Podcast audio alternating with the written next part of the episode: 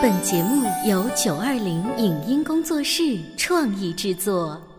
《潮爸辣妈》节目版权归合肥市广播电视台所有，任何未经允许的传播行为均属违规。欢迎与九二零影音工作室沟通合作事宜，电话零五五幺六三五零九三五六。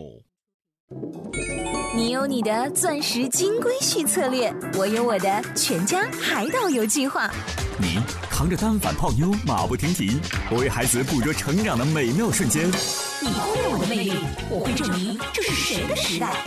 你否定我的生活态度，我决定我的人生蓝图。帅哥俊男靠边站，靠边站，有了宝宝的潮爸魅力更爆发。窈窕美女靠边站，有了宝宝的辣妈魅力更火辣。我是辣妈，不是老干妈，我为自己代言。我是潮爸，不是太阳能浴霸，我为自己代言。潮爸辣妈。本节目嘉宾观点不代表本台立场，特此声明。马戏团曾是作家笔下和无数孩子的幻想所系，这是专属于孩子们的现实的和虚拟的暖心故事的发生场景。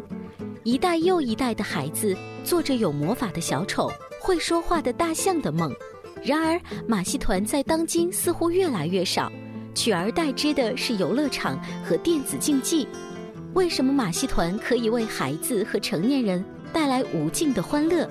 小丑为何没有台词，却可以逗得所有观众哄堂大笑？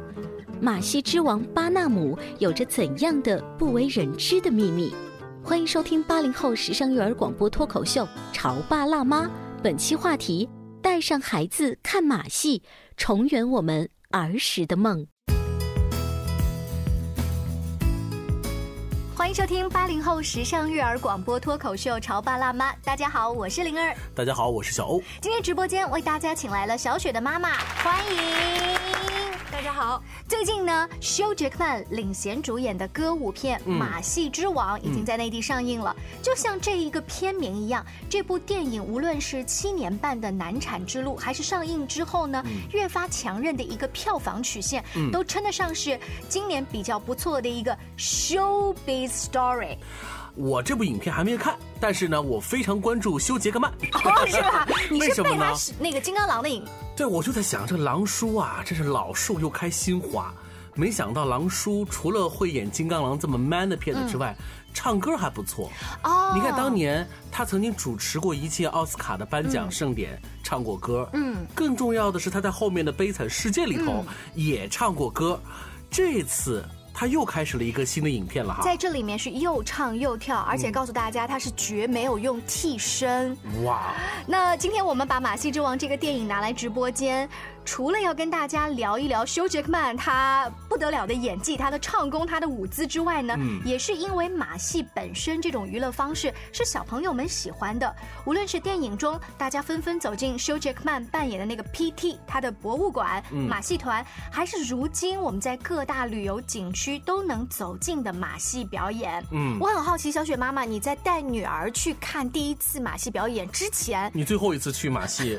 你这自己看过吗？最后一次看马戏什么时候？但是我觉得还是要跟你们好好回忆一下，嗯、咱咱们差不多大嘛。嗯，我觉得最早的马戏，在我印象当中应该是猴戏吧，耍猴的是吧？对啊，对啊，算是表演当中一个小环节。对，对嗯、呃，或者是大家可能印象当中都会有，就是小的时候走在马路边上，嗯、突然有个人牵了一只猴。嗯然后带一个小棍或者一个小鞭子，就是到你跟前让猴子去跟你敬礼啊，嗯、然后跟你要吃的，然后或者哐哐哐，嗯、引了一大批的人围着他去看猴子表演。嗯、我觉得那个应该就是最初的最简单的马戏吧。但那个时候你看到的时候，你不会叫他马戏这两个字儿，不会，你会叫他猴戏，对不对？对，因为你想象中马还没来呢。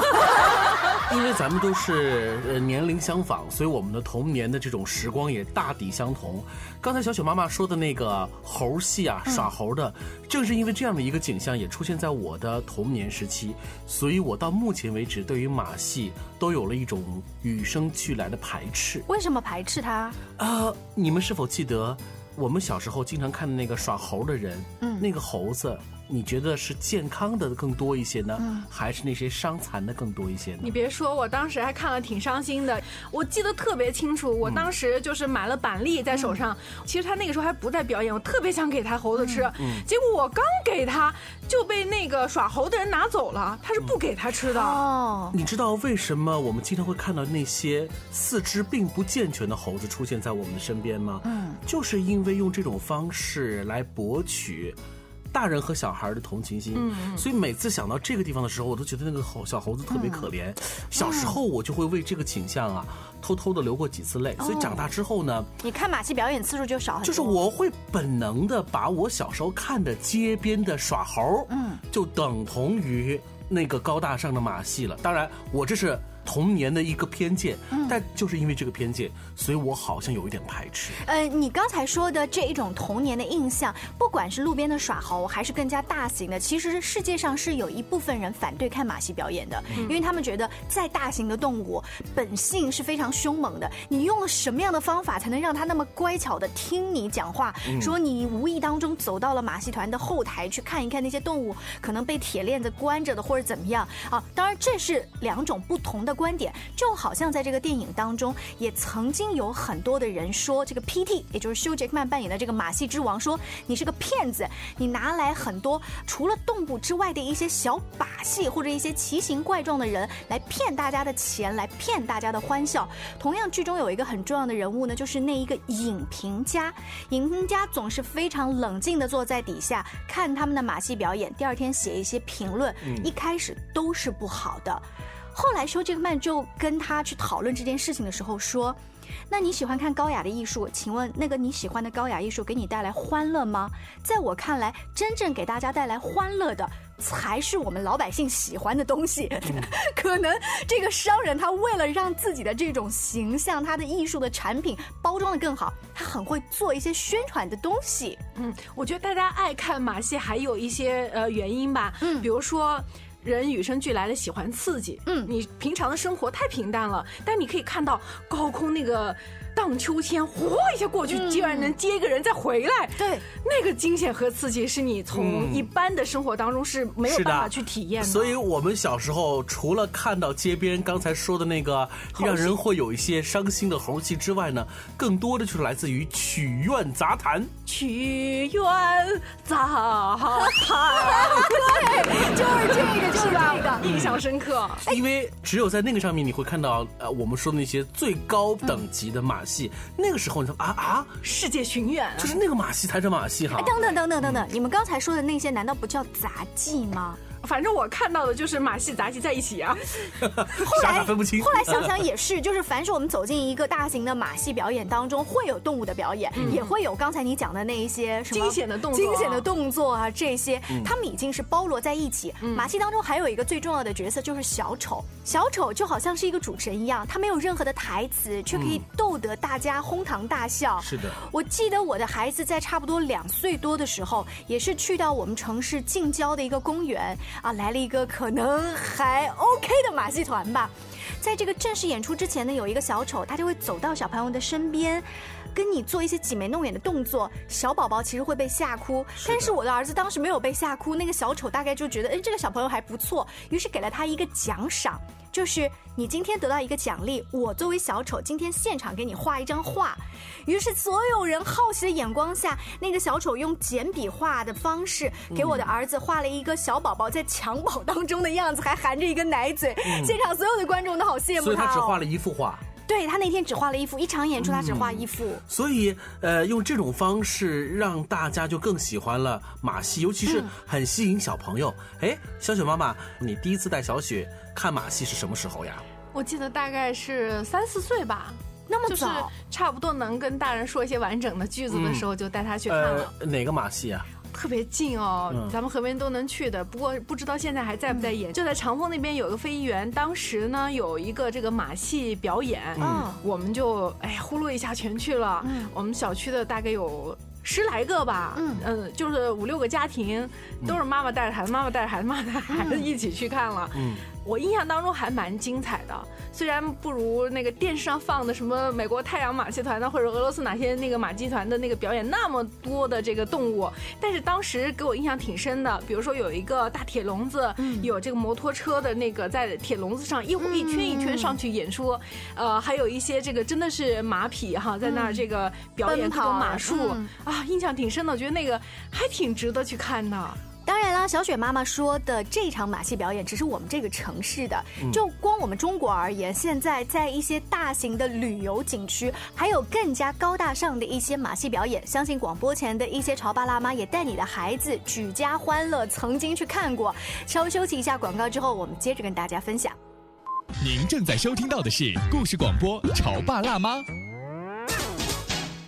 潮爸辣妈播出时间 F M 九八点八，合肥故事广播，周一至周五每天十四点首播，二十一点重播。网络收听，请下载荔枝 F M、蜻蜓 F M、阿基米德、喜马拉雅、中国广播以及苹果 Podcasts， 搜索"潮爸辣妈"订阅收听。微信公众号请搜索"潮爸辣妈俱乐部"，参与节目互动哦。潮爸到，辣妈到。准爸到，育儿专家请。中国内地首档八零后时尚育儿广播脱口秀，陪你一起吐槽养育熊孩子的酸甜苦辣，陪你一起追忆自己曾经的小世界。潮爸辣妈。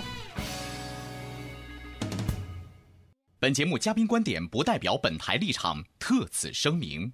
马戏团曾是作家笔下和无数孩子的幻想所系。这是专属于孩子们的现实的和虚拟的暖心故事的发生场景，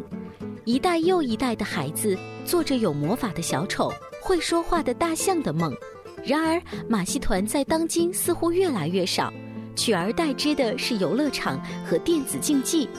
为什么马戏团可以为孩子和成年人带来无尽的欢乐？小丑为何没有台词，却可以逗得所有观众哄堂大笑？马戏之王巴纳姆有着怎样的不为人知的秘密？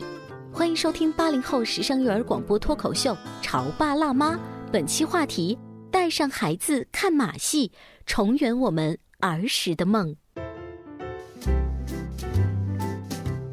广告之后，欢迎大家继续回来，这里是潮爸辣妈，小欧跟灵儿为大家请来了小雪的妈妈，我们三个人一起聊一聊最近热映的电影《马戏之王》，以及我们曾经自己或带孩子走进马戏团、嗯、去看演出的经历。真的，现在生活是越来越好了。以前啊，我们看所谓的马戏，那也就是身边的那个猴戏，嗯，或者是曲苑杂谈里头演的那个高大上的。有了孩子之后，你会发现我们真的就会买票到一个公园里头去坐下来看这些顶尖的艺术的表演、嗯、孩子太幸福了。那当然，而且现在的公园的马戏表演那是重头戏啊，你要是不提前购票，不提前去抢座位，你都没地方可看，而且票价还不便宜，非常贵。我们就拿现在全国最有名的一个长隆野生动物园，它虽然有这个动物本身动物园里面的游乐项目、嗯、还有就是马戏表演。我当时啊，以为马戏表演那个票是含在那个总票里头。哦、oh, no no no！ 后来你们这些妈妈告诉我说是单独买。对，而且它变成了你去那里玩的其中一个项目。对啊，嗯、呃，老少皆宜的一个项目。而且要知道，就是你买的那个票呢，你不要一为买到票你就万事大吉了，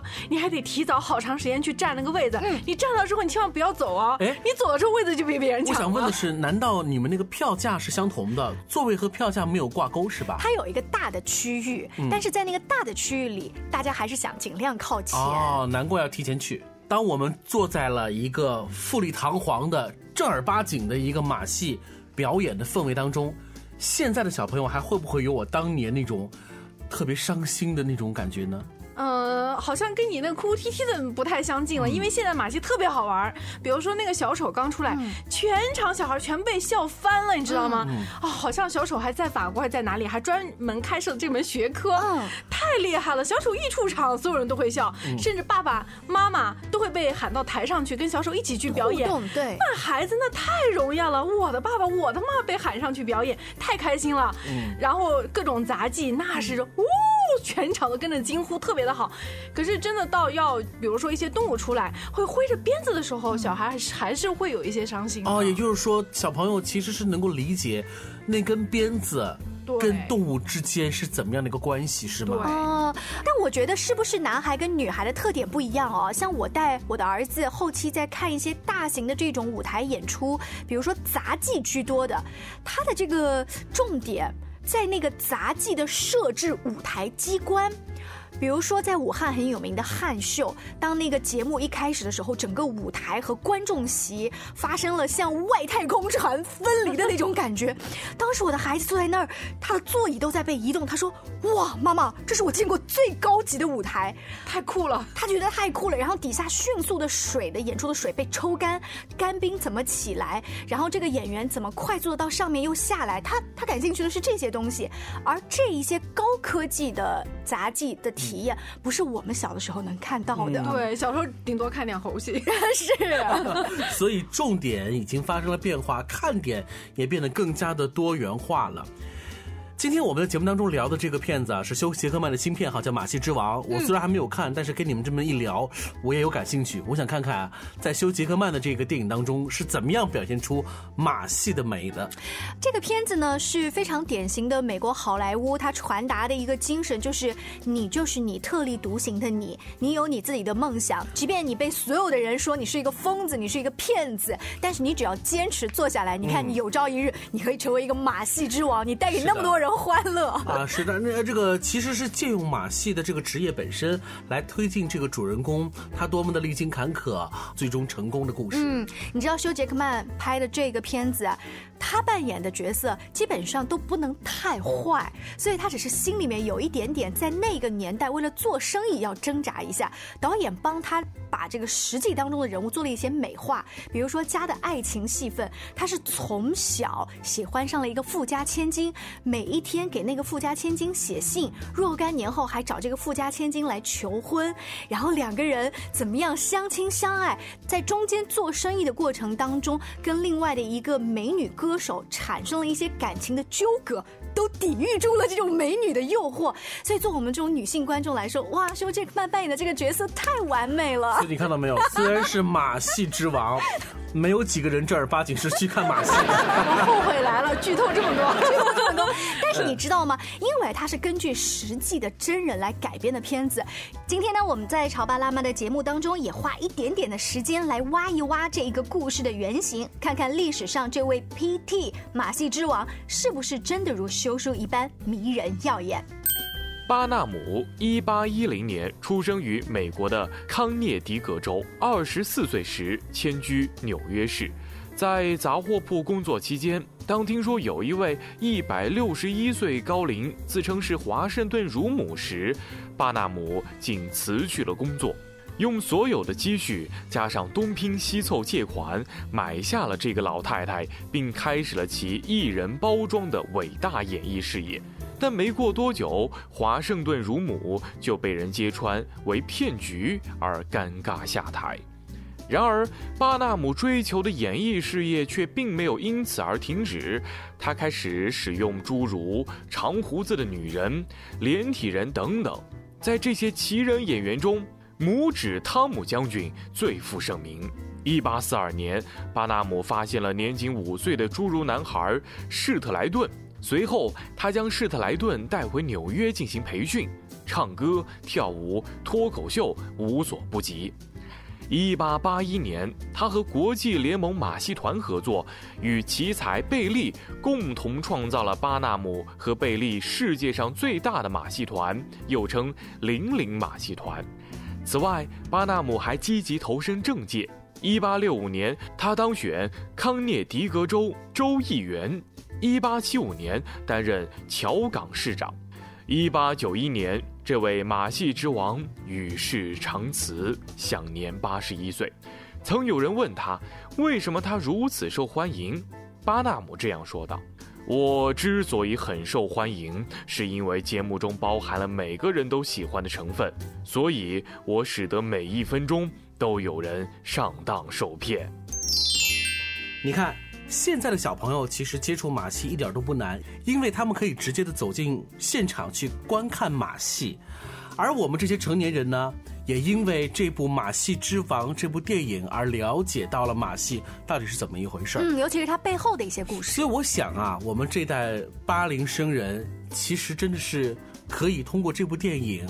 找到了一个机会，我们再次认识一下童年时期的那个所谓的杂耍、杂技和马戏，和现在我们这个语境当中这个概念，嗯，到底是不是一样？可以说是对马戏的再认识。当然，别忘记这部片子最大的一个卖点，它是一个歌舞片，就是你不是为了看什么故事，你听听他们唱歌，看看那些场面，也是非常值回票价的。嗯，正在收听我们节目的各位潮爸辣妈，你们是否也有带孩子去观看马戏的经历呢？是不是会出现一种情景，就是孩子们看得特别的如痴如狂，而我们其实还是漠不关心的掏出手机低头在玩呢？我觉得看马戏的时候我可以放下我的手机，真的很精彩。好吧，那就从你们陪孩子一起走进马戏团表演的时候，让自己回到自己的童年感觉。非常感谢小雪妈妈做客直播间，更多关于育儿的有趣故事和经验的分享，大家可以关注我们的节目，星期一到星期五是下午的两点晚上九点在调频九十八点八，同样在喜马拉雅、荔枝、阿基米德众多的 A P P 当中都可以搜到我们的节目，也可以来搜索微信公众号潮爸辣妈俱乐部。下期见，拜拜，再见。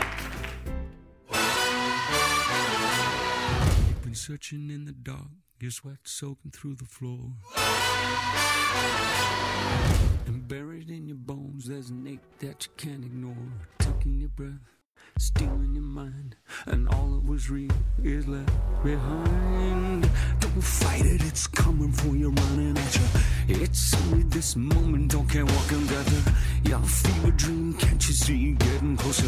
Just surrender, cause you feel the feeling taking over. It's fire, it's freedom, it's flooding open. It's a preacher in the pulpit and your blind devotion. There's something breaking at the brick of every wall, it's holding all that you know.